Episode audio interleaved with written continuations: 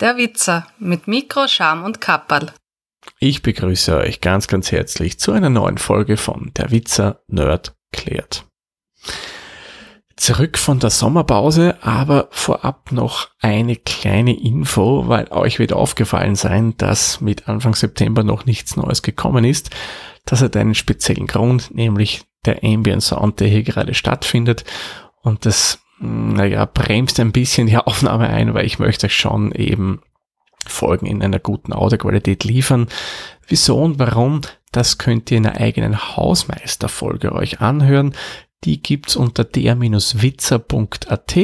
Entweder hört es euch dort direkt auf der Website an oder ihr abonniert den Gesamtfeed, dann bekommt ihr neben Nerdkleid auch die anderen Formate und eben auch reine der Witzer Folgen, wo es meistens eben um Hausmeisterei-Themen geht.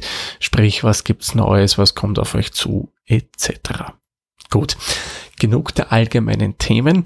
Kommen wir zum heutigen Thema von Nerdklärt. Und das wird gleichzeitig die letzte Folge sein. Nein, keine Sorge, nicht von Nerdklärt selbst, sondern von unserer Schadsoftware-Serie, die ich ja einberufen habe und die ich ja aufgenommen habe. Und in der letzten Folge eben dieser Serie möchte ich mich mit dem Thema Rootkit auseinandersetzen. Man, man könnte natürlich noch weitere Folgen machen, aber ich denke, mit dem Rootkit habe ich dann und den anderen Folgen die wichtigsten Produkte in der Hinsicht äh, vorgestellt oder euch erklärt und ja, ich denke, dann können wir es belassen und kommen wir wieder zu anderen Themen. So, Rootkit. Was genau ist denn das? Historisch gesehen geht das Ganze auf das Betriebssystem Unix zurück und daher nehme ich auch der Name. Unter Unix ist der administrative Account, also der Account mit den meisten Rechten, der sogenannte Root. Der kann alles. Was unter Windows der Administrator ist, ist unter Unix der Root.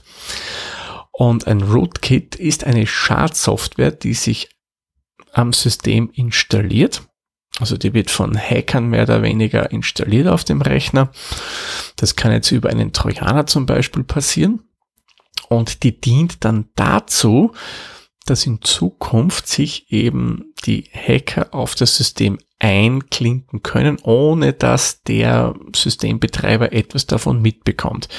Also die Programme verschleiern mehr oder weniger den Fernzugriff von, ja, den Kriminellen, nennen wir es mal so. Also Hacker-Kriminell will ich jetzt nicht unbedingt in einen Hut werfen. Es gibt ja auch die sogenannten Whiteheads die sich primär darauf spezialisiert haben, Sicherheitslücken aufzudecken, das aber jetzt nicht aus den Bereicherungsgründen verwenden wollen, also primär jetzt, sondern das einfach dann an Firmen weitermelden. War das nur so eine kurze Notiz am Rande.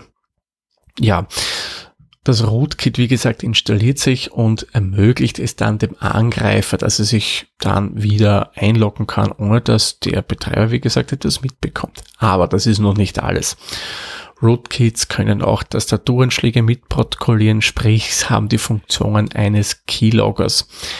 Die können den Datenverkehr mitsniffen, das heißt, sie schauen, welche Datenpakete kommen raus, welche gehen rein und kommunizieren das dann eben dem Angreifer. Oder sie können auch für DDoS-Attacken genutzt werden. Ähm, das System ist befallen und ist mehr oder weniger so eine Art Sleeper und wartet, bis es vom Master seine Befehle bekommt und beginnt dann eben den Angriff durchzuführen. Also ihr seht, ein Rootkit ist eigentlich ein sehr breit gefächertes ähm, Programm oder eine, ja, eine Schadsoftware, die relativ viele Möglichkeiten anbietet.